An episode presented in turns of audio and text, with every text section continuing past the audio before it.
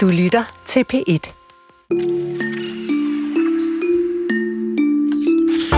Da komponisten Rud Langgaard døde, det var tilbage i 1952, der var han ikke på nogen hitlister. Ja, han var ganske enkelt ikke særlig anerkendt. Kritikerne kunne ikke lide hans musik, og han måtte selv betale for at sætte koncerter op. Nå, lille skat. Det er en meget ærgerlig skæbne. Og som person, der var han også en ægte særling, en særlig fisk, vil du sikkert sige, Karen, som stak ud. Han led af alverdens dårligdom, og hans stemme gik heller ikke i overgang, så derfor blev han også mobbet.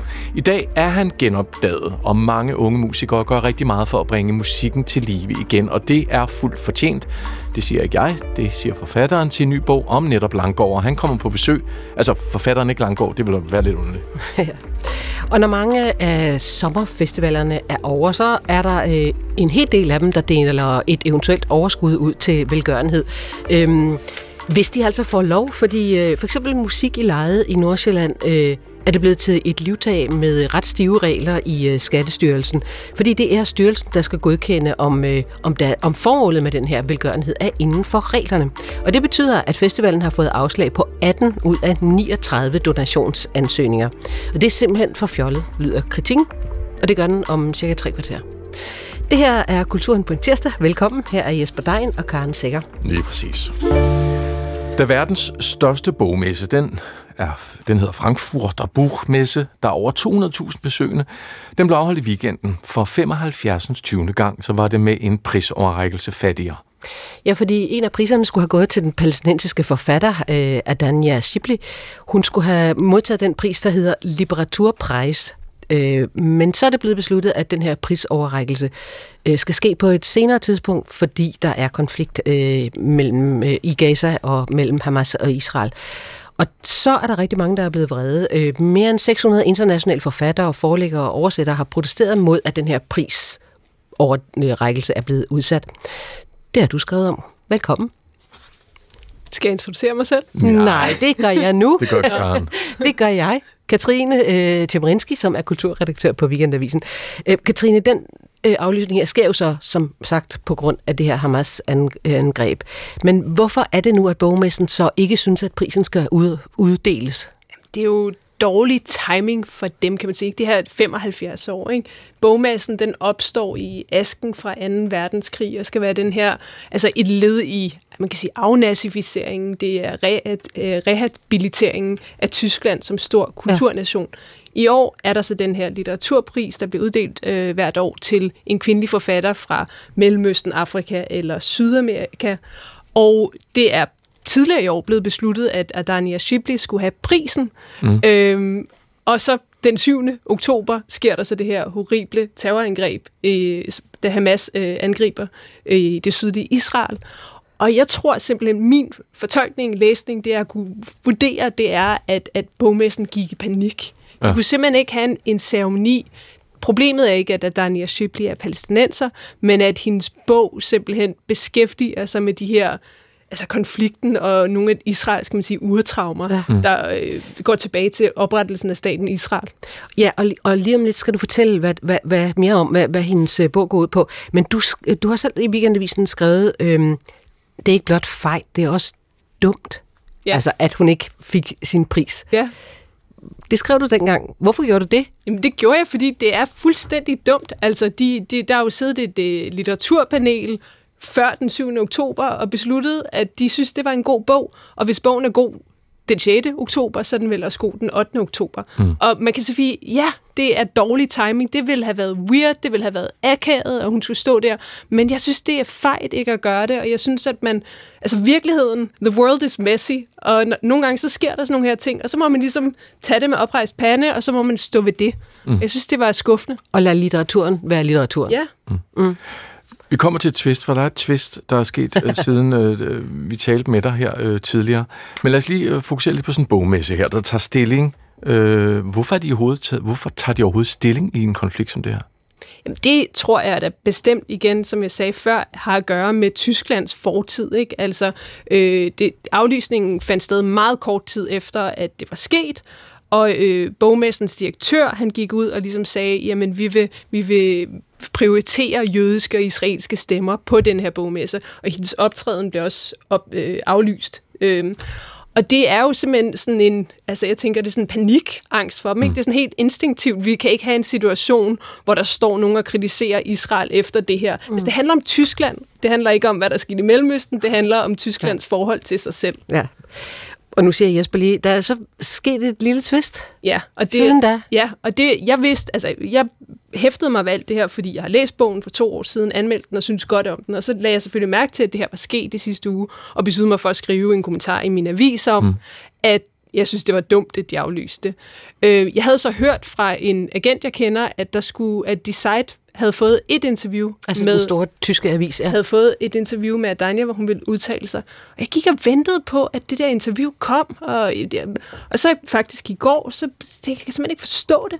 Og så gik jeg sådan ind på de site og sådan søgte lidt, og sådan lidt gemt væk, så var der så en artikel, der forklarer hele episoden. Mm. Og så siger den, og der skulle egentlig have været et interview her. Vi har faktisk lavet et interview med Adania Shipley, men hun ønskede ikke at godkende sine citater om, øh, øh, med spørgsmål om hendes øh, tilknytning til BDS-bevægelsen, som er den her boykotbevægelse, og spørgsmål om Hamas. Og hun ville ikke engang godkende, at, øh, at de skrev en note, hvor de bemærkede, at hun ikke ville gøre det, og så besluttede de faktisk at trække artiklen. Så nu står vi med en sag, hvor det ligesom er dobbelt øh, aflysning. Ikke? Ja. Hva, hva, inden, inden vi kommer til, hvorfor, hvorfor det ender sådan, og hvad du mener om det, hvordan har reaktionen ellers været på det her, på aflysningen? Altså, der har været stor modstand. Øh, 600 forfattere, øh, litteraturfolk, øh, forlæggere, agenter skrev en protestskrivelse mod det. Ikke?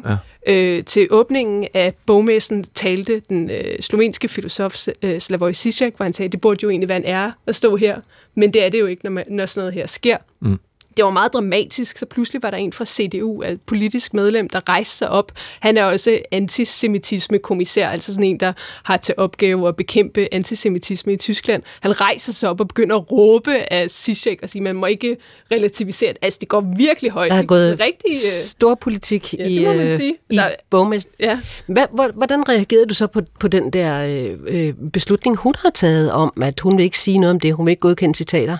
Jeg er så skuffet over det. Altså, og det er jo igen bare, altså, det er jo, der, der vil vi komme en masse, altså, nu vil hun jo så ikke stille op, og et af argumenterne i den her artikel er efter sine, at hun ikke anerkender, øh, altså at blive stillet spørgsmål af vestlige medier, fordi de øh, gentager sådan en vestlig hegemoni. Altså det er sådan noget universitetssprog og meget sofistikeret argumentation for, hvorfor man ikke vil stille sig op. Men jeg synes jo, at det er mærkeligt, når man selv er blevet boykottet, mm og man har fået hele verden til at protestere mod det, at man så gør det sammen. Ja, så burde hun jo netop. Ja. Jeg synes, i hver, altså, der, vil være nogen, der vil kunne forklare det, men jeg synes bare helt instinktivt, lad os dog tale sammen. Altså, og igen, det er et litteraturarrangement, det var en litteraturpris. Øh, jeg tror virkelig på ordets magt, og at ord kan betyde ting, men hvis man holder op med at tale med hinanden, så er det katastrofalt. Ja. Men bogen betyder selvfølgelig også noget. Ja. Øhm, du anmeldte den, som sagt, for to år siden. Prøv at beskrive, hvad det er, den handler om. det er jo en, øh, en bog, der den er revisionistisk i den forstand, at den forsøger at genfortælle historien om Israels oprettelse fra et palæstinensisk perspektiv.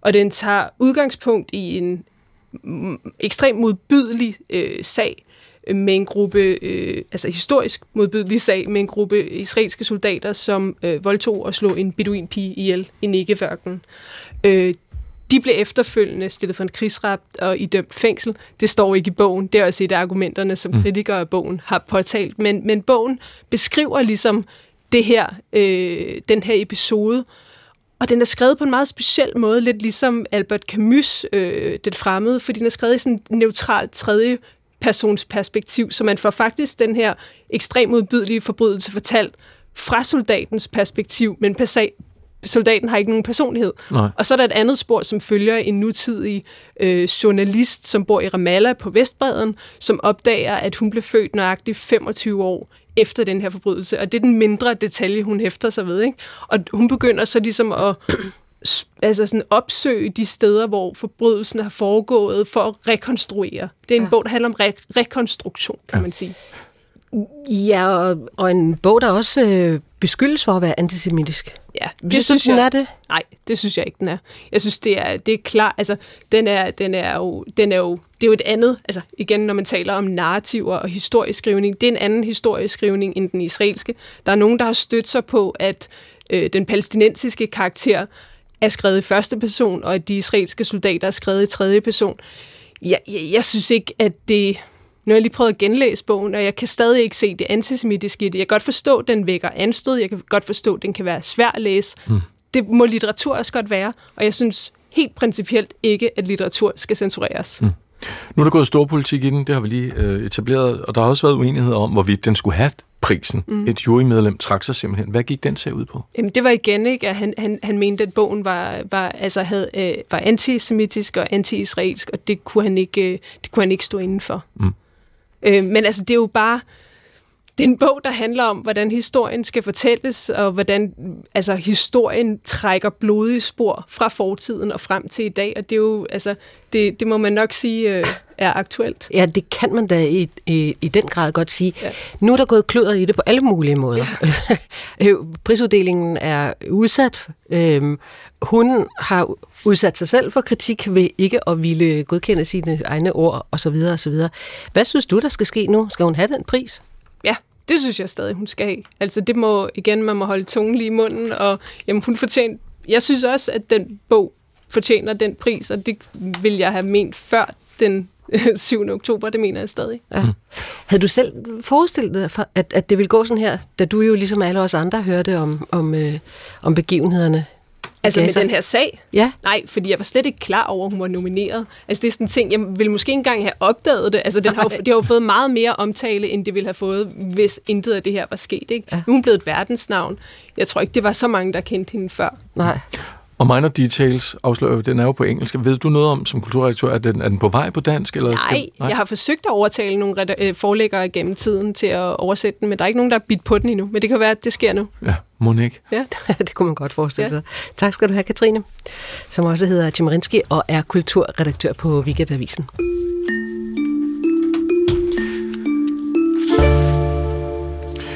Øhm, det er en ikke sjældent øh, for nogle kunstnere, at de skal dø, og de skal glemmes, og så skal de genopdages, før de for alvor bliver anerkendt som de genier, de er på det felt, de arbejder indenfor. Sådan en kunstner står bag de toner, som vi skal lytte til lige præcis nu.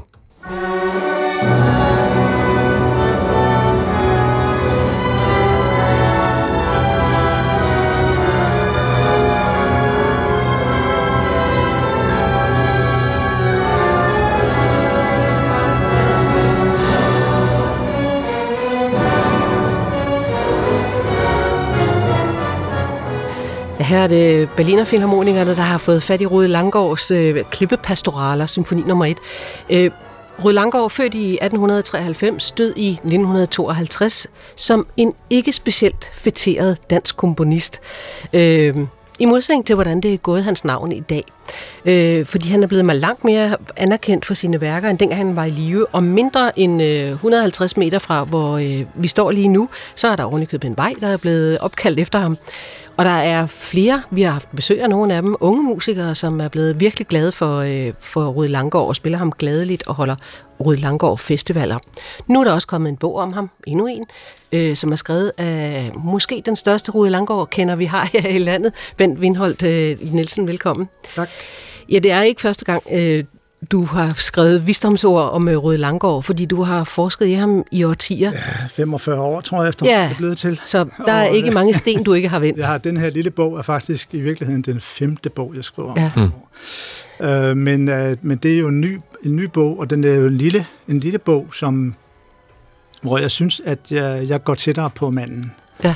Øh, og det er noget, jeg først har turde gøre nu efter de mange år og først så ligesom også har fået en slags forklaring på, hvad det egentlig var, der var i vejen med ham, fordi han beklager sig altså rigtig meget over sit helbred. Øhm, det er noget med søvnløshed, det er noget med træthed, det er noget med noget, der værker i kroppen og sådan noget. Jeg har aldrig rigtig kunne finde ud af, hvad det var. Men så har jeg fået god kontakt med en, en specialist, en læge, som kan fortælle mig, at det simpelthen er en hormonsygdom, en, øhm, Ja, altså det hedder, ja, det har det latinsk navn, men altså det, det går ud på, at man, man ikke får produceret det mandlige kønshormon i tilstrækkelig grad. Mm. Det vil sige, at han har haft en kønsusikkerhed, som han også selv bemærker. Det er også det der med stemmen, der heller går i overgang. Stemmen går ikke i overgang. Nej. Altså puberteten, den indfinder sig altså ikke, som den normalt skal gøre. Og det vil sige, at, øh, at i stedet for får man sådan en krops øh, ubehag, og det giver søvnløshed, det giver nedtrykthed, mm. dårligt humør simpelthen. Hvordan så den ud så? Altså hvis, hvis øh, Ja, så er der yderligere det ved det, at, øh, at, at denne sygdom også giver, at, at ens lemmer kommer til at vokse, blive længere end man normalt ville blive. Han blev sådan underligt langlemmet, uh. høj, ikke? I forhold, han havde meget små forældre, han, så han blev jo øh, høj, og derfor kom han jo til at se lidt komisk ud. Ja, med høj og lys stemme. Havde, høj og lys stemme, og så havde han ikke rigtig øh, kontrol over lemmerne altid. Når han dirigerede, så flagrede han lidt, og sådan, og det blev, han blev til grin, ja. simpelthen. Mm. Det var derfor, jeg tillader mig at kalde ham et mobbeoffer ja. i den bog. Ja, det kaldte man det nok ikke dengang, men, Nej, det, men det vil vi sige i dag. Så det var jo en side af det, at man beskæftigede sig meget med hans øh, persona, øh, men øh, kritikerne var jo heller ikke vilde med hans musik. Nej, øh, det var de jo ikke. Nu hørte vi lige øh, starten på hans første symfoni, som jo altså han skrev som 17-årig. Han var jo et vidunderbarn ah. og spillede over som 11-årig på koncert, ikke? Så, så han kunne jo virkelig noget. Og denne her opførelse, som, ja, det var Berliner Philharmonikeren, der uopførte den her symfoni, da han var 19 år gammel i, i Berlin, og den blev erklæret uspillelig i Danmark. Man mente ikke, det kunne spilles, men det kunne Berliner Philharmonikerne altså. Og så det helt fantastiske ved det er så jo, at de 109 år efter uopførelsen, så har I spillet den igen sidste sommer øh, ved tre øh, koncerter, der var fuldt hus og ja. kæmpe begejstring, og også indspillet det øh, nu her. Så det er jo, det er jo en fantastisk historie. Øh, men, men det var højdepunktet dengang 1913. Det var øh, højdepunktet i Langgaards karriere. Ja. Skal... Og det var så også fordi, at, at de danske kritikere, altså de, de kunne simpelthen ikke rigtig øh, komme på bølgelængde med, med det, han, han, han kom med. Mm. Og han blev jo faktisk, fik jo faktisk en rigtig dårlig kritik gennem øh, ja, hele sit liv. Ikke? Hvad, hvad med psyken? Fordi det må jo også spille ind, eller jeg gætter på, at han også har registreret det her. Altså, hvad, hvad var det for en psyke, han havde, der gjorde det så besværligt? Ja, altså vi, vi snakker jo også om øh, en form for øh, autisme i en eller anden grad, ikke? Ja. Og blandt andet jo det, fordi hans musikhjerne var jo så fantastisk, ikke? Han kunne jo, som hans mor siger, at øh, når bare han har spillet noget igennem en gang, så kan han det udenad. Øh, så han var jo en altså helt usædvanlig øh, monument optaget af musik, kan man sige. Der er altså noget autistisk i det der, den der fotografiske hukommelse og sådan noget. Men det er ikke helt almindeligt gehør. Vi har ikke nogen øh, direkte hvad skal jeg sige, mening om det andet, end at det er tydeligt nok, øh, at der ja. er noget af det også. Og så den der nedtrykthed, der fulgte med, med hans øh, kropslige sygdom, ja. som jo... Øh, øh, ja, altså, han var indelukket på mange måder. Øh, han var og der skete så det, da han så ikke havde nogen rigtig succes med noget som helst, heller ikke med at få et job som organist, hvad der var hans største ønske jo, men han blev jo holdt ude, øhm, så skete der jo det, at han blev vred. Altså i omkring 1930, så, så så er det vreden og bitterheden, der får overtaget, mm. og han begynder at skrive vrede breve til alle institutionerne, og, og så bliver det hele jo endnu værre. Ja. Og jeg har for nylig kigget på hans korrespondence med Danmarks Radio, som, som ligger i, øh, tilgængelig. Og han skrev 368 breve til Danmarks Radio fra 1930 til han døde i 1952. Ikke? Og de fleste af dem er jo vrede, og han øh, er krakilsk, han øh, er urimelig, Øh, altså, men, men radioen skulle spille, han, altså radioen skulle ja. spille, altså det skulle de jo, og ja. det gjorde de jo også, ikke? Men, men ikke i tilstrækkelig grad? Nej, det synes han ikke. Og, det, og is, is hvor han var, når han var meget produktiv sidst i 1940'erne, hvor han var dommerorganist i mm. Ribe, mm. øh, der var han meget produktiv, men, men han, øh, han fik ikke opført ret mange af sine nye ting dengang. Der sad nogle konsulenter på radioen, øh, som ikke rigtig brød sig om den der meget romantiske musik, han skrev på det tidspunkt. Mm. Men når du nu beskriver ham som det her, øh, nu kaldte du ham en, en meget lidt særlig fisk, øh, altså et, et kompliceret sind, et u, for mange i og mange øjne et uheldigt ydre og så videre, øh, nedtrykt, tvær, krakilsk, alt muligt. Hvordan synes du, man kan adskille det fra hans musik? Ja, det, det synes jeg godt, man kan. Altså, det, man skal ikke blande de to ting så meget sammen. Udover at da den der vrede kom frem, så begyndte han jo at blive demonstrativt konservativ, altså i sin øh, musikform. Øh, og skrev jo altså sidst i, i 1940'erne, øh, skrev han jo musik, der, jeg hvis man skal sige noget, hvad det lyder som, så er det Tchaikovsky eller sådan noget. Altså det var virkelig øh, tilbageskuende i den grad. Det kunne man jo ikke rigtig, øh, synes man jo ikke rigtig var noget kunst, der, der, der havde nogen betydning. Øh, men, men ellers så synes jeg, at man skal være meget påpasselig med at, at, at, at blande de ting sammen. At kunsten, den har altså sin egen veje. Og Langgaard var jo også øh, stærkt øh, optaget af den kunst, der var omkring ham i samtiden, og han reagerede på de ting, på Carl Nielsen og på de strømninger, der var i tiden, reagerede han kunstnerisk på. Mm. Så det har ikke noget direkte, synes jeg, med hans sygdom at gøre. Mm. Men, men der er altså noget i hans, selvfølgelig hans temper, kunstneriske temperament, som i det hele taget, som afspejler sig i musikken, en, øh, en form for restløshed måske, en form for ikke at have interesse i, i store symfoniske opbygninger, som man har i den romantiske tid, men mere at satse på stemning, på noget billedskabende, altså en musikalsk form, som i virkeligheden er, er en, øh, enartet for, for Langgaard. Lad os høre noget mere af det.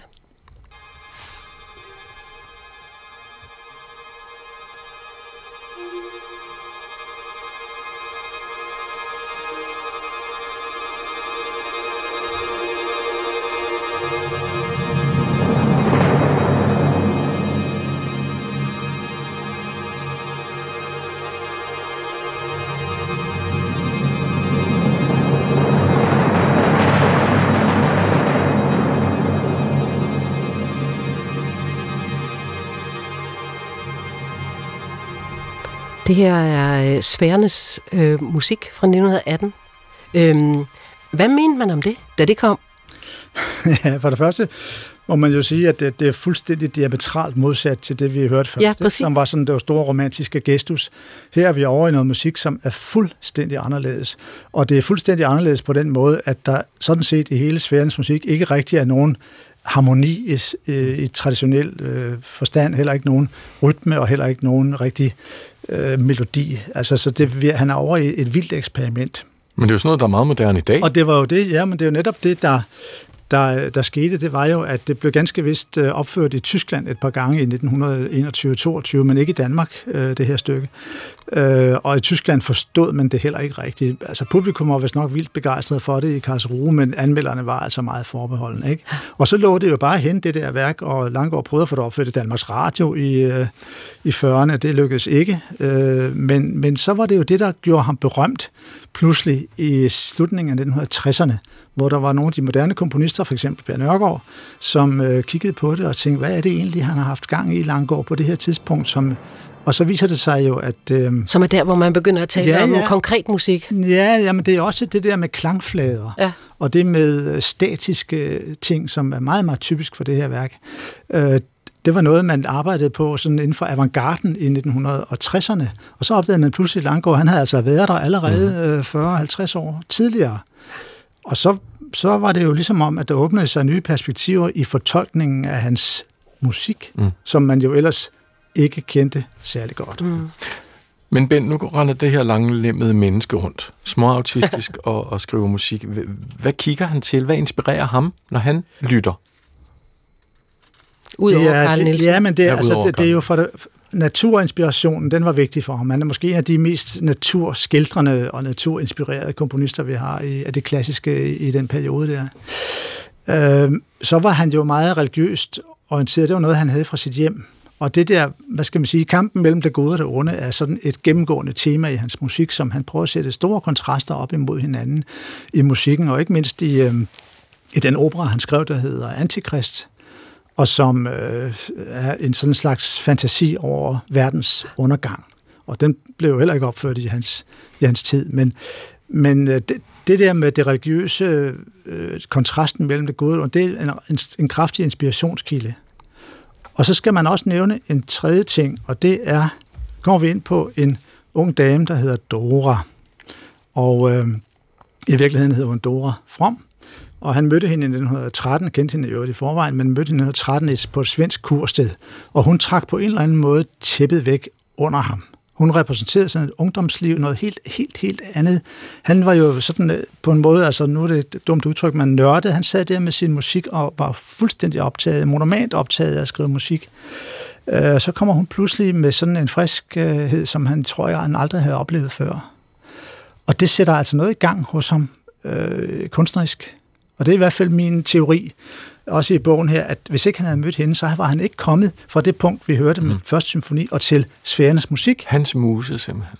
Ja, altså han havde kun kontakt med hende ganske kort tid der i 1913-14 stykker, og så lidt igen i begyndelsen af 20'erne, men hun blev gift og så videre, de gik hver sin vej.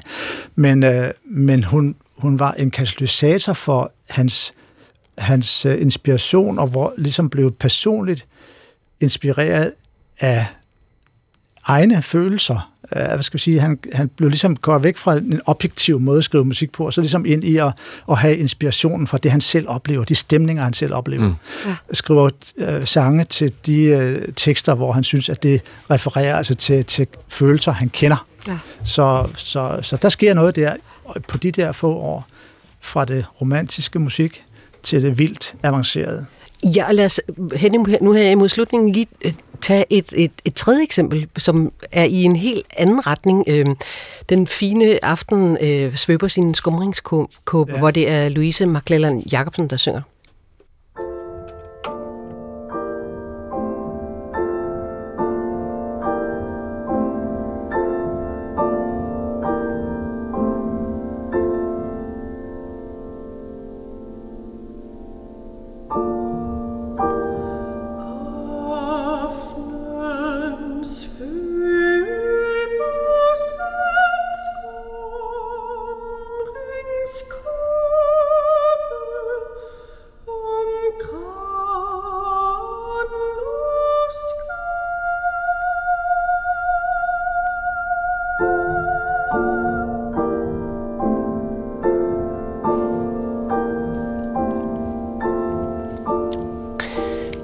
Yder den ikke retfærdighed, men øh, vi kan ikke holde på dig mere, Bent. Øhm, nu nævnte du, at, at øh, øh, operan Antikrist er populær i, øh, i Tyskland, ja. og som vi også sagde i starten, mange flere danskere har også fået ørerne op for ham nu. Øh, hvorfor tror du, at, det, at, at hans værker siger os mere i dag, end de gjorde i, øh, i datiden? Ja, altså det, det er jo øh, fordi det har en eller anden, jeg synes, en, en nerve, eller øh, det, det er musik, der på en eller anden måde er meget kommunikativ. Det, den vil gerne ud over rampen, om vi så må sige. Langgaard, han er i virkeligheden øh, meget stærk i, i sit udtryk, og øh, så har han altså sådan nogle originale idéer, som vi hører i den her sang, hvor han bare har sådan en slags klokkeklang der, som bliver ved hele vejen igennem ja. sangen. Og så ligger der bare sådan en sangstemme ovenpå, sådan lige så fint, som øh, skal synge, og sangeren skal synge så svagt som overhovedet muligt. Øh, det, det er meget originalt. Og det, den blev jo ikke opført, mens han, han levede den her. igen. Men, igen ikke, nej, nej, men, øh, kæft, men, men, men det er altså, og så er der jo fantastisk mange gode opførelser og indspilninger nu af hans musik, som, som, øh, som gør indtryk.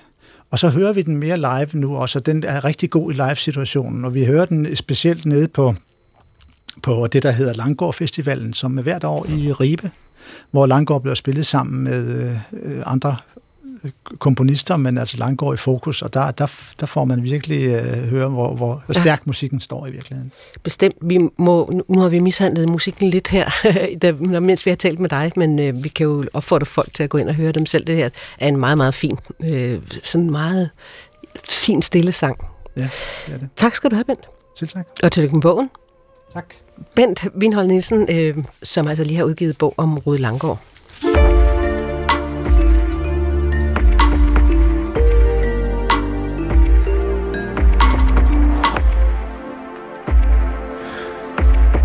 En moderne udgave af William Shakespeares Købmand i Venedig rammer Hamlet-scenen, der ligger i Helsingør. Det er instruktør Christoffer Berdal og dramatiker Johan Rang Christensen, der har sat sig for at lave en ja, surrealistisk gendækning, og den har fået titlen Eko i Venedig. Vi har gang i sådan et helt øh, lille tema, kan man sige, med ældre kunst, som godt kan tåle øh, et gensyn med, med nutiden. Velkommen til begge to. Tak. tak. Ja, lad os lige genopfriske sådan helt kort handlingen i Shakespeares øh, stykke, som er fra 1596. Øh, sådan en underlig blanding af tragedie og komedie, kan man godt sige. Den unge Bassanio, der låner penge af købmanden, Antonio, for at gøre kur øh, til den smukke Porta. Det er den meget, meget, meget, meget korte version mm. af det. Han, det er egentlig Antonio, der på Bassanios vej låner penge af Shylock. Det er sådan, det er. Og det er, sådan, og, og, og det, er, det er ret væk ja. på ja, det lille med Shylock. Og vi kommer tilbage til Shylock i hvert fald. Hvordan har det været at tage sådan noget gammel dramatik øh, og, og øh, gøre det ja, nutidigt? Jorden, vil du så? Det vil jeg gerne. Det har været sjovt, og det har været svært, fordi det er jo et kæmpe værk i vores kulturkreds ja. øh, at sætte sig for at øh, maltraktere, sådan som vi på en måde har gjort. Ja. Og øh, et af øh, de vigtigste ting for mig i forhold til, da vi, de, vi startede på projektet, det var, at øh, Shylock, som jo egentlig er en birolle, øh, men som også er den meget omdiskuterede øh, øh, jøde i Shakespeares originalværk, at han skulle være hovedperson. Vi skulle flytte perspektivet, og vi skulle høre en historie fortalt fra minoritetsperspektiv. Ja, mm. ja fordi ellers skulle man jo godt spørge, hvorfor skulle den maltrakteres? Christoffer?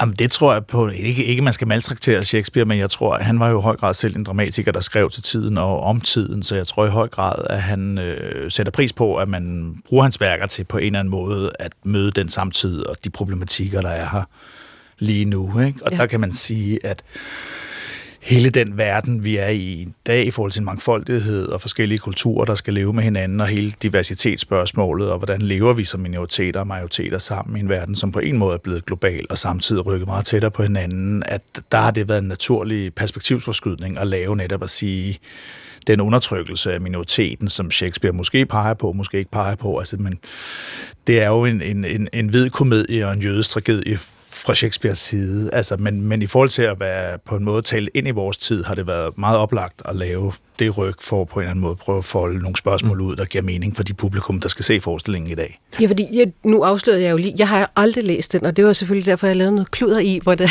hvem det er, der, der, der gør hvad. Øh, men det var lige præcis det her stykke, som var egnet til at tale ind i, i noget, vi stadigvæk beskæftiger os med.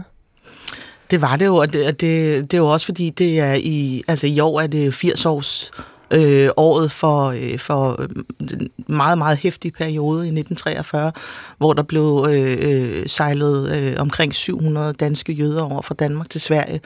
Og, og det er også i den optik selvfølgelig, at teatret øh, valgte, og, og Lars Roman Engel, som er, er teaterdirektør ja. der, valgte, at vi skulle lave det her stykke. Ikke? Mm. Øhm, og det er jo også blevet en del af fortællingen, så, så man kan sige, at hele konceptet har været at tage originalkaraktererne, men sætte dem ind i en nutid ramme, og, og lave det koncept, at de har overlevet, levet igennem de 400 år, der er gået siden Shakespeares originalværk, og for Sherlocks vedkommende jo har levet jødisk historie i de 400 år, blandt andet har været i koncentrationslejre under en verdenskrig mm. osv. Mm. Johan, du er dramatiker, med siden af står så Christoffer, der har stået for instruktionen. Hvad, hvad er det, der sker? Nu sagde vi, det var blevet sådan noget surrealisme. Hvad er det, der sker, når vi tager Shakespeare og blander det i kolben med noget surrealisme? Jamen, så sker der vel det, at, at man kan sige, at der opstår en kompleksitet på scenen og i fortællingen, som måske meget afspejler den øh, hverdag, vi, vi, vi står, eller man kan sige både som europæisk og verdensbefolkning, vi, vi står i. Ikke? Og jeg tror noget af det, der også er vigtigt, som jeg synes teateret kan, det er, at vi kan rejse en række spørgsmål. Vi skal ikke nødvendigvis komme med svar og lige nu, der lever vi jo en tid med en virkelig nogle komplekse spørgsmål, og nogle, altså der er mange sandheder, der står ved siden af hinanden. Ikke? Okay.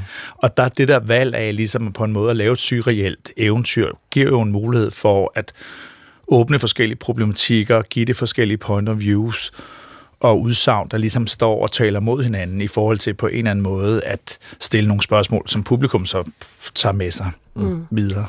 Ja, så er der så, så meget ved jeg dog, jo også den der øh, dobbelthed i Shakespeares fremstilling af Shylock, som på den ene side den sådan ondskabsfulde jøde, men på den anden side også et menneske. Og det er måske også en morale, som er eviggyldig jeg synes i hvert fald, det var vigtigt at forsvare figuren.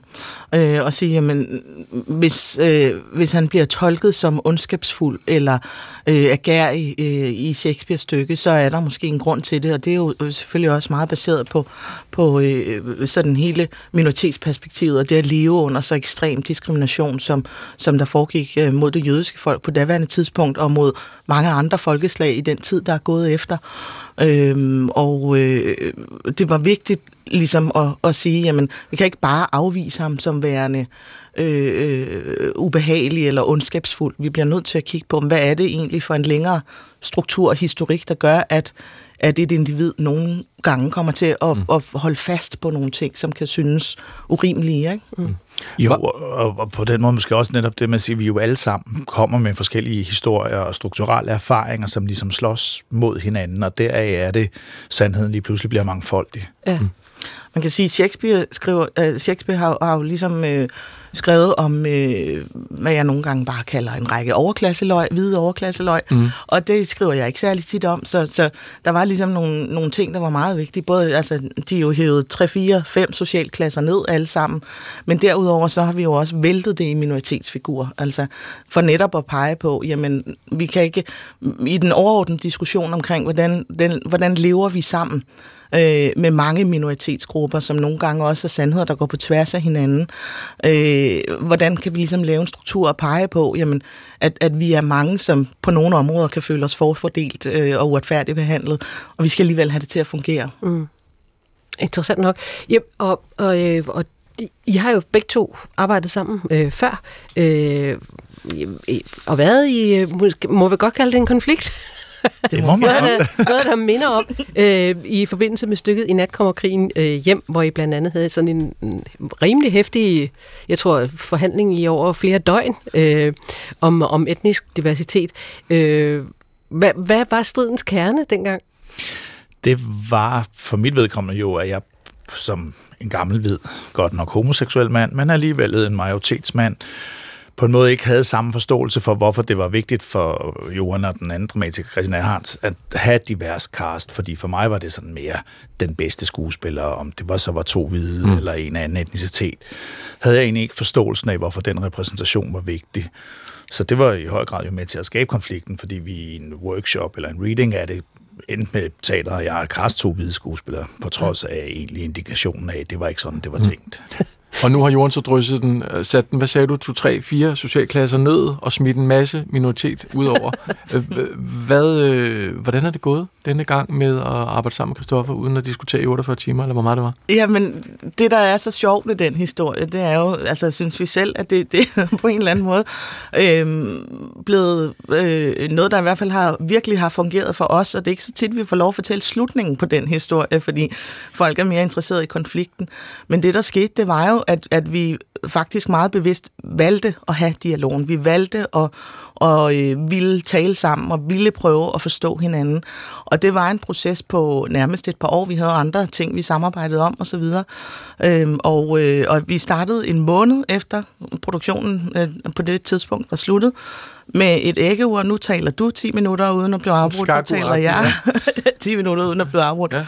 Og hver gang vi ligesom øh, var øh, samarbejdet om nogle andre ting, når vi kom hen til et sted, der mindede os om den konflikt, så talte vi om det, selvom vi fik det dårligt og blev ramt af skyld og skam og kedelighed og alt muligt.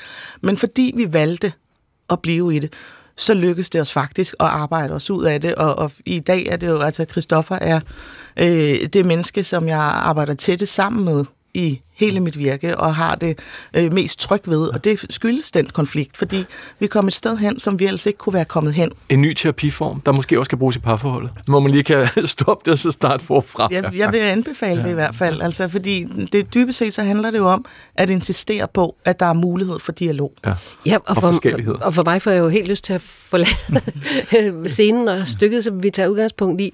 Fordi det her er jo virkelig interessant, mm. og noget vi alle sammen i alle mulige sammenhænge måske kunne lære noget af. Altså, øh, hvad, hvad er det krævet at insistere på at være uenige og finde en eller anden fælles vej alligevel?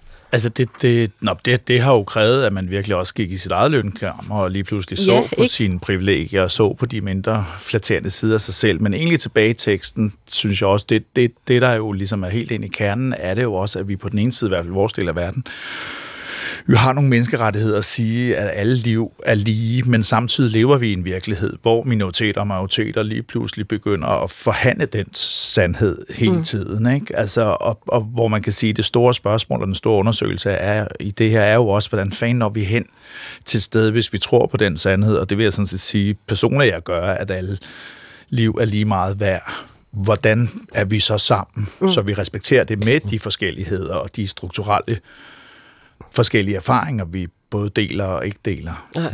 Og, og inden nogen øh, begynder at, at skrive om, hvilken lalleglad hippie jeg øh, springer ud som her, fordi jeg synes, det lyder utrolig godt, så kan man vel også sige, der er vel en gang imellem, hvor man skal sige, vi to, vi kan aldrig nå hinanden, vi skal heller ikke nå hinanden. Vi har simpelthen bare forskellige syn på det her.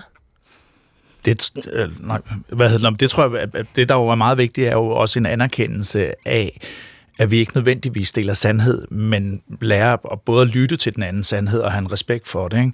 Altså, Jorden lavede en meget smuk øvelse, da vi sad der med æggeurene også. Ikke? Vi sad over for hinanden, og så tager hun på et tidspunkt et stykke papir, og så tegner hun et sekstal, og siger, jeg har jo tegnet et sekstal, Kristoffer, du ser et nital, og det er jo vores begge, altså, vi har jo begge to ret. Og det er ligesom også ind i kernen af, hvad skal man sige, hvad udgangspunktet er for egentlig at kunne, mm. overhovedet kunne være i dialog mm. med hinanden og acceptere, at måske ser jeg et sekstal, og du ser et nital. Mm. Christoffer, øh, Eko fra Venedig, eller købmanden øh, fra Venedig. Altså, skal Karen og jeg have set, øh, skal vi have Shakespeare ind i kroppen, når vi går ind og ser det her, eller hvordan øh, forestiller I publikum, fordi Altså, så kommer man ind og ser jeres stykke. Skal man have de her referencer for at forstå og komme videre, eller kan man godt? Nej, jeg tror, man skal have lyst til at gå ind og se et eventyr, og på en måde stå på en rejse eller på et trip, om man vil. Og så åbner det sig langsomt for en, og jeg tror også, det er igen afhængig af, hvad, hvad tager man med ind? Altså, hvad, hvad er ens egen bagage? Er der forskellige ting, man vil aflæse på forskellige mm. måder? Mm. Det er ligesom det, der er meningen. Altså, og så kan man sige, hvis man kender Shakespeares stykke, så er der nogle bonus track der, men det er jo på ingen måde et udgangspunkt. Mm. Vil du tilføje noget, Johan? Nej, det er jo sådan set det samme. Altså, at, at det er jo meningen, at man kan se det uden at kende Shakespeares stykke. Øh, men, men der er lagt ligesom øh, masse små referencer ind, som, ja. som, som måske er, er sådan for, for de særlige øh, litterære i den sammenhæng. Men, men, øh, men øh, frem for alt, så, så tror jeg, at man skal, øh, man skal ville teater, og man skal ville forestilling, fordi det, det er ikke en forestilling, hvor man ligesom, øh, altså det er ikke øh, show og gøjl, og man kan ikke ligesom læne sig tilbage, men man må være til stede, øh, og det håber jeg selvfølgelig, at man har lyst til. Til gengæld så er der jo øh, super fantastisk scenografi, man kan kigge på. det skal du sige. Jo, men også, Nej, det mener jeg. Ja, men måske også altså netop det der med at sige, at man, man kommer ind og, og møder nogle spørgsmål, og svaret ligger hos en selv, eller måske er udløser det et nyt spørgsmål. Og det, så er vi ligesom tilbage til dialogen, og det er egentlig spørgsmålet, som altid synes jeg er det mest interessante i forhold til at være i dialog. Mm. Svaret kan være mere sekundært nogle gange. Tak for besøget, og, og uh, tusind tak ja. for Æggeurs øh, råd. Det har jeg også skrevet på Og så må jeg se at få læst ja. Købmanden fra Venedig. Christoffer Berdal, Tak for det. Selv tak. Øh, dramatiker Johan Rang Christensen, som altså begge står bag øh, stykket Eko fra Venedig. Og det er på Hamlet-scenen i Helsingør indtil den 5. november. Så er tid. Nu skal vi på festival, eller vi skal i hvert fald tale om festivaler. Når sommerens festivaler slutter, så skal overskuddet jo gøres op. Det er jo altid rart, hvis der altså er et. For 2022 så endte det nordsjællandske festival Musik i Leje med et overskud på 590.485 kroner. Det er jo smukt. Et overskud, som så skulle ifølge deres øh, regler, eller hvad kan man sige, idé, uddeles til lokale initiativer, som det hedder, og foreninger i Gribskov Kommune. Ja, og øh, så langt, øh, så godt. Ja. Øh, men det er ikke altid, det går, øh, som man gerne vil. Fordi Musik i Lejet har fået afslag på 18 ud af de 39 donationsansøgninger. Dem skal man jo sende ind til Skattestyrelsen, fordi de skal ligesom øh, sige god for, at man må give penge til velgørenhed, organisationer osv. Jesper Gisli, velkommen. Han, han er her. Ups. Hej Jesper. Hej med dig. Der var du. Pressechef for Musik Lejet. Øh, som jeg lige sagde, 18 øh, ud af 39 donationsansøgninger er afvist. Øh, hvad sagde I til det? Det blev vi frygtelig ked af. Øhm, ligesom foreningerne jo også blev rigtig ked af det over det. Og vi er sådan lidt overrasket over det rent faktisk, fordi vi har jo gjort tingene sammen med foreningerne og en jury øh, bestående af lokalrådsformænd, øh, som har været med til at udpege de her øh, foreninger som ansøgninger øh, efter, efter lov og orden, han har sagt. Så, så det, det overrasker os meget, at vi får så mange afslag. Mm. Har I tidligere oplevet så mange ansøgninger afvist? Nej, øh, vi oplevede sidste år, at vi fik lidt flere afvisninger, og det betød så, at vi gik sammen med, øh, med lokalrådene og lavede sådan en jury, og vi intensiveret samarbejdet med foreningerne en, en del omkring det her med, at vi skulle lige stramme op på ansøgningerne, sådan, så de blev helt knivskarpe efter skatsregler. Øhm, og, og derfor kommer det endnu mere bag på os i år, at der er så mange afvisninger. Og det, der som er lidt vores opfattelse, det er, at man har siddet og og, og, og let efter fejl øh, for at, at, at kunne finde en grund til at afvise en ansøgning øh, på, på 20-30.000 kroner, som øh, i nogle søger ikke lyder så meget, men det er det virkelig for en lokal forening og en masse frivillige, som knokler for at få lavet lokale fællesskaber. Og det er simpelthen så brandærgerligt, at skat har ændret praksis og, og, og måder at, at, at handle på. Ja, måske ændret praksis, fordi reglerne er jo ikke lavet om. Og lad os prøve at, at, at se på et helt konkret eksempel, fordi en af de øh, organisationer, I gerne ville have givet penge til, øh, det er Gilleje Sportsdykkerklub. Men så har I fået svar fra Skattestyrelsen, og her fremgår det, de har sagt nej, at øh, øh, dykkerklubbens opløsningsbestemmelser ikke udelukker, at klubbens formue kan tilfalde medlemmer af foreningen, altså hvis den bliver opløst. Og derfor vurderer Skattestyrelsen, mm. At der i det her tilfælde med Sportsdykkerklubben øh, måske øh, kan sige, at, at det bliver drevet med gevinst for øje. Hvad mener ja, I om og, det? Og, og det er jo helt skørt. Jamen, det er jo helt skørt, fordi det, de har jo søgt og fået penge igennem overvis. Øh, og lige pludselig efter corona sker der nogle ting hos Skat åbenbart, og det må I selvfølgelig høre dem om, hvad, hvad det er, der foregår der, fordi så ændrer de praksis. Og de har ikke gjort noget forskelligt nu, øh, klubben, og det, har, og det har vi heller ikke. Øh, og, og derfor er det virkelig mærkværdigt, at de afviser. Og, og prøv lige at høre deres begrundelse. Altså, det er en, de, prøv at kigge på virkeligheden i stedet for teknikaliteterne. Det er en, det er en veldrevet forening, som hverken bliver opløst i dag eller i morgen. Øh, og nu skal jeg ikke gøre mig klog på skats praksis, men man kunne måske lige give dem et skriv og så sige, øh, det, er der, det her det er der lidt tvivl om, så, så skal I ikke lige få, få præciseret det. Mm. Øh, så nu står vi sammen med foreningerne med en masse papirarbejde igen, igen, igen, for ligesom at anke nogle af de her afgørelser, fordi det er jo altafgørende for de her foreninger, de får de her 20-30.000 børnene i, i Tisvilde og i Gribskov Kommune, er jo virkelig afhængige af de her penge til, til de, for, til de foreninger. Mm. Jesper, lad os tage en anden forening, som har fået afvist en donation. Det er Arv Min Guldtand. Ja, det hedder Arv Min Guldtand, fordi de ønsker at bruge overskud til en to-dages festival.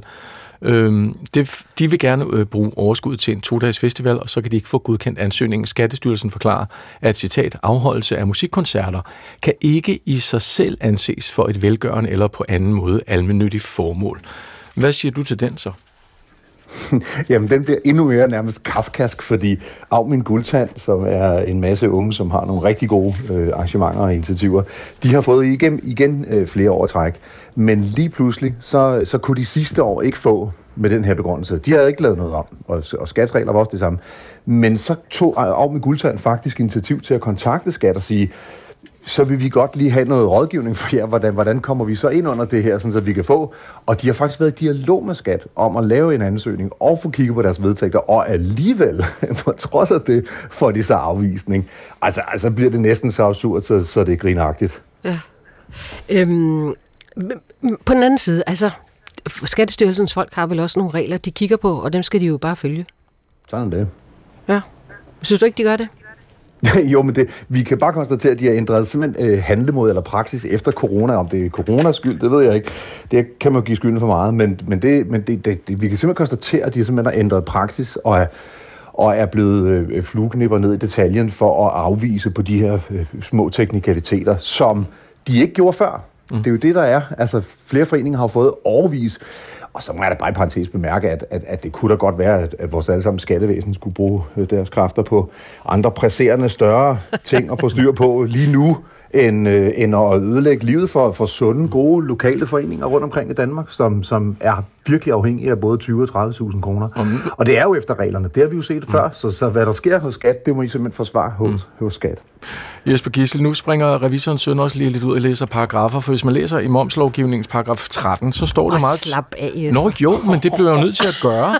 Fordi at man, man kan jo godt sige, Jesper, at de, de har ændret praksis, men hvis man spørger Skattestyrelsen, vi læser et langt svar op lidt senere, men en del af det svar, der står jo blandt andet fra dem, der er ikke sket nogen ændring i lovgrundlaget eller praksis på området i forhold til, hvad der anses for at være velgørende eller på anden måde almen, almennyttige formål, og det er fortsat en konkret og individuel vurdering, der afgør, hvordan der foreligger et afgørende eller på anden måde almennyttigt formål. Og så er der hele diskussionen omkring det der med moms. Hvem skal betale moms, og hvem skal ikke? Mm. Så på den måde er det vel i virkeligheden helt revisoragtigt. Det står der. Vi gør det. Ja, men kan vi læse Bibelen, som man vil? Mm. Altså, Okay. det, altså det, det, jeg kan bare konstatere, at det er foreninger, der har fået i årvis som lige pludselig ud fra samme gældende regler bliver afvist. Så der må have været skiftet ud i persongalleriet, eller også har de fået corona, eller et eller andet. Jeg ved Eller en, en super nidkær medarbejder, det kan også være. Vi kan ikke, Jamen det, øh, og det var også det, vi er lidt ærgerlige over, ikke? Ja. Jesper, vi kan ikke øh, gøre så meget andet end at ønske jer god arbejdsløst med alle papirdyngerne. Og tillykke med det store overskud i øvrigt. Øh, Det bliver endnu større i år, så det er jo dejligt. Ja, så håber vi bare vi på, håber, at I kan komme af med dem. falde, Ja, præcis i foreningernes lommer. Ja. Jesper Gisli, tak for det. Velbekomme. Pressechef øh, ved Musik i Lejet. Esben Marker, velkommen til dig. Tak for det. Fordi nu skal vi op og flyve lidt højere end bare en enkelt øh, festival, fordi du er direktør i øh, interesseorganisationen Dansk Live. Hvad er jeres holdning til det her, hvis vi tager udgangspunkt i musik i lejet? Jamen, det er klart, at, at, at sådan en tendens, hvor man får afvist så mange ansøgninger øh, ud af dem, man, man henvender sig med for at få øh, uddelt sit overskud til, det, det er jo virkelig, virkelig ærgerligt for, for musik i lejet, men jo også for hele lokalsamfundet, som går, går glip af de her, de her midler, der er samlet ind, til, som gerne skulle gøre noget gavn. Og så er det jo, man kan sige, det er jo ikke en udbredt tendens, der er blevet strammet op. Det er også vores oplevelse. Vi har hørt det fra andre, ikke i det samme omfang, Øh, har, man kan sige, vi har ikke spurgt direkte her, øh, øh, vores medlemskar øh, i den her omgang, men, men vi har, jeg har hørt det nævnt og refereret, at der er blevet afvist øh, flere foreninger med lignende begrundelser, og det peger jo en retning af, at man har, man har strammet op i praksis, man læser, mm. læser bog, teksten øh, øh, øh, strammere nu, end man har gjort tidligere, og vi ved alle sammen også, at øh, skat har fået på puklen for alle mulige ting, så, så det spiller måske også ind. Jeg skulle også sige, at det er vel meget naturligt, at en instans sætter sig for at sige, nu gør vi det fandme grundigt, måske også for grundigt i forhold til tidligere års praksis, for netop at undgå, at vi står herinde i kulturen på P1 og så siger til skat, Nå, nu har I givet øh, donationer, eller øh, musik i lejet har givet en donation til en, en, en organisation, der så viser sig at være helt gøjler og overhovedet kan være berettiget til det. Jamen, det kan man, det kan man sige, så, så vil jeg jo så vurdere, at man burde have øh, sørget for at informere øh, de her. Øh, det, er jo, det er jo mange af landets festivaler. Øh, hovedparten af dem samler jo midler ind, som, som skal ud og, og gøre gavn ud Det er omkring. stort set de fleste, ikke? Ja, øh, så kunne man øh, jo som minimum bare have informeret øh, om, øh, op, øh, være opmærksom på, at, øh, at vi har lagt en ny læsning. Øh, I skal sørge for de øh, organisationer, I vil uddele midler til, at de, øh, deres vedtægter lever op til det, mm. øh, som vi kræver. Fordi det er jo det. Altså, Jesper nævner det jo også en, en dykkerforening, som øh, hypotetisk kunne lade midlerne sive videre til medlemmerne ved opløsning. Og vi taler om 30.000 kroner. Ikke? At det, det, det, det virker næsten øh, obstruerende. Øhm, og det tror jeg ikke er intentionen. Øh, man læser bare reglerne, som man læser reglerne. Man strammer op på, på læsning af reglerne. Men det synes jeg bare virkelig er uheldigt, fordi det jo, det jo bremser øh, en masse arbejde derude. Ja. Men mener du som repræsentant for de her øh, festivaler og spillesteder øh, på, der, på deres vegne, at, at skat simpelthen stiller for store krav øh, til både modtagerforeninger, men også festivalerne? Ja, man kan sige, stiller man for store krav, det, man pålægger i hvert fald øh, festivalerne en byrde øh, i det her arbejde, at man, øh, man kan ikke øh, få lov til at udbetale øh, overskud og midler til, til små øh, foreninger i lokalområdet, og man pålægger også de her foreninger en byrde, at man skal ind og lave rigtig finde nogle vedtægter arbejder med med foreninger, så ved man også, det behøver ikke være raketvidenskab at lave om sæt vedtægter, men det kræver stadig en generalforsamling, ekstraordinær generalforsamling osv. Og det, for mig taler det jo bare ind i en omsaggribende tendens, hvor, hvor alt det lokale initiativ bliver begrænset i, i, i stigende regelbyrder og papirbunker og ansøgninger, der skal udfyldes og, og forholde sig til. Mm. Og for mig handler det øh, på den lange bane om, at, at det lokale initiativ, som, som Musik jo også er en udløber af, øh, bliver begrænset af det, og, og at vi ikke får nye øh, festivaler rundt omkring i lokalområdet på samme måde, som, øh, som øh, vi ellers øh, har, har haft de, fået i de sidste mange år, fordi at, at, at sådan noget her er for besværligt. Hvad kan I gøre ved det? Jamen, vi kan jo hjælpe øh, medlemmerne med at håndtere det. Vi kan jo informere medlemmerne om, at man skal sørge for, at de foreninger, man gerne vil udbetale sit øh, overskud til, har styr på paragraferne, at der er styr på vedtægterne. Øhm, det, så det er jo informationsarbejde. Og så kan vi jo også tage dialogen op med skat. Der kan jo være en, der kan jo være en fornuftig grund til, at, øh, at man har lagt det her ned. Det, det, det vil de jo givetvis mene, at man jo bare læser, hvad der står i reglerne, og så er det på en måde. Øh, men, men, men det her med, man, med man øh, begrænser øh, overskudsuddeling til, til foreninger, der har fået udbetalt til, øh, tilskud tidligere. Det, det virker for mig skævt, fordi der er jo også noget præcedens i det her, at øh, hvis nogen har været berettet tidligere, hvorfor er de så ikke berettet nu? Nej, øh, fordi det bevidner måske ikke, det er jo ikke ændring i regler, men måske en ændret praksis. Præcis, man kan sige, at reglerne har passet tidligere, nu, passer, nu har man lagt ny mm. læsning mm. ned over reglerne, og så ja. passer de altså ikke. Og det, det synes jeg jo bare er uheldigt, at, at det sker midt i en, en proces, som det er for musik i lejet, og det kan man sige, det kan, og så kan det jo så ramme tilfældigt. Det, kan jo, det, det ved vi ikke. Jeg har ikke, jeg har ikke taget dialogen op med skat endnu. Det tænker jeg, at vi gør på bagkant af det her. Men, men er det en stikprøve, man har mm. taget nogen ud til at en, en grundigere gennemgang, og, og det er tilfældigt på den måde, eller er det, er det noget, man generelt skal forberede sig på øh, over hele landet? Esben Marker, vi havde ønsket dig, at der stod en repræsentant for Skattestyrelsen ved siden af dig, så vi selv kunne have spurgt, men, men de har ikke ønsket at være med her, men øhm, de har sendt et øh, svar til os. Jesper, vil du ikke lige læse Størstedelen af det. Størstedelen. Citat her. Skattestyrelsen har tavshedspligt og kan ikke udtale sig offentligt om afgørelser i konkrete sager. Styrelsen kan dog oplyse, at en musikfestival eller lignende arrangement kan opnå momsfritagelse. Der kom den der med moms. Hvis en række betingelser er opfyldt. Det gælder blandt andet, at overskud fra arrangementet fuldt ud anvendes til velgørende eller på anden måde almindelige formål. Der er ikke sket nogen ændring i lovgrundlaget eller praksis på området i forhold til, hvad der anses for at være velgørende eller på anden måde almennyttige formål, og det er fortsat altså også en konkret og individuel vurdering, det sagde jeg også lige før skriver de. Der er sket et afgørende øh, eller generelt løft af skattekontrollen, det er også det, vi har talt om, over de senere år, og der er også kommet flere ressourcer til sagsbehandling på præcis det her område, og desuden er der sat et nyt ansøgningsskema i drift, der hjælper til, at Skattestyrelsen modtager de nødvendige oplysninger. Øh, sagsbehandlingen på området er altså blevet forbedret, og musikfestivaler, foreninger osv., der har spørgsmål om øh, momsfritagelse osv., er velkomne til at søge vejledning her hos Skattestyrelsen. Citat slut. Ja, det havde været lidt mere livagtigt at have en til at sige det her ord på en lidt anden måde måske, ja. men øh, jeg håber, lytterne fik fanget budskabet. Esben Marker, tak skal du have.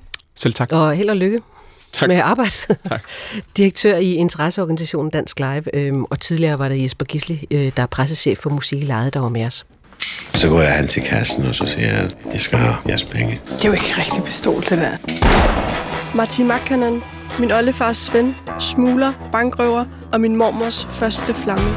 Når han laver røverierne, så går han med en dameparyk. Der er noget Olsenbanden over den måde, som de her røverier bliver begået på. Efterlader bilen i skoven nu. Så sætter jeg alting på cyklen og cykler væk. Røverierne blev vidt berømte, fordi flugtbilen, det var altid en Volvo. Få hele historien om Volvo-røveren. Det skal aldrig blive politiet, der fanger mig. Aldrig i livet. I aften kl. 21 på DR2 og nu på DRTV.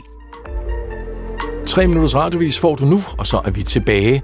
Der er både jazz og der er Madonna i kulturen.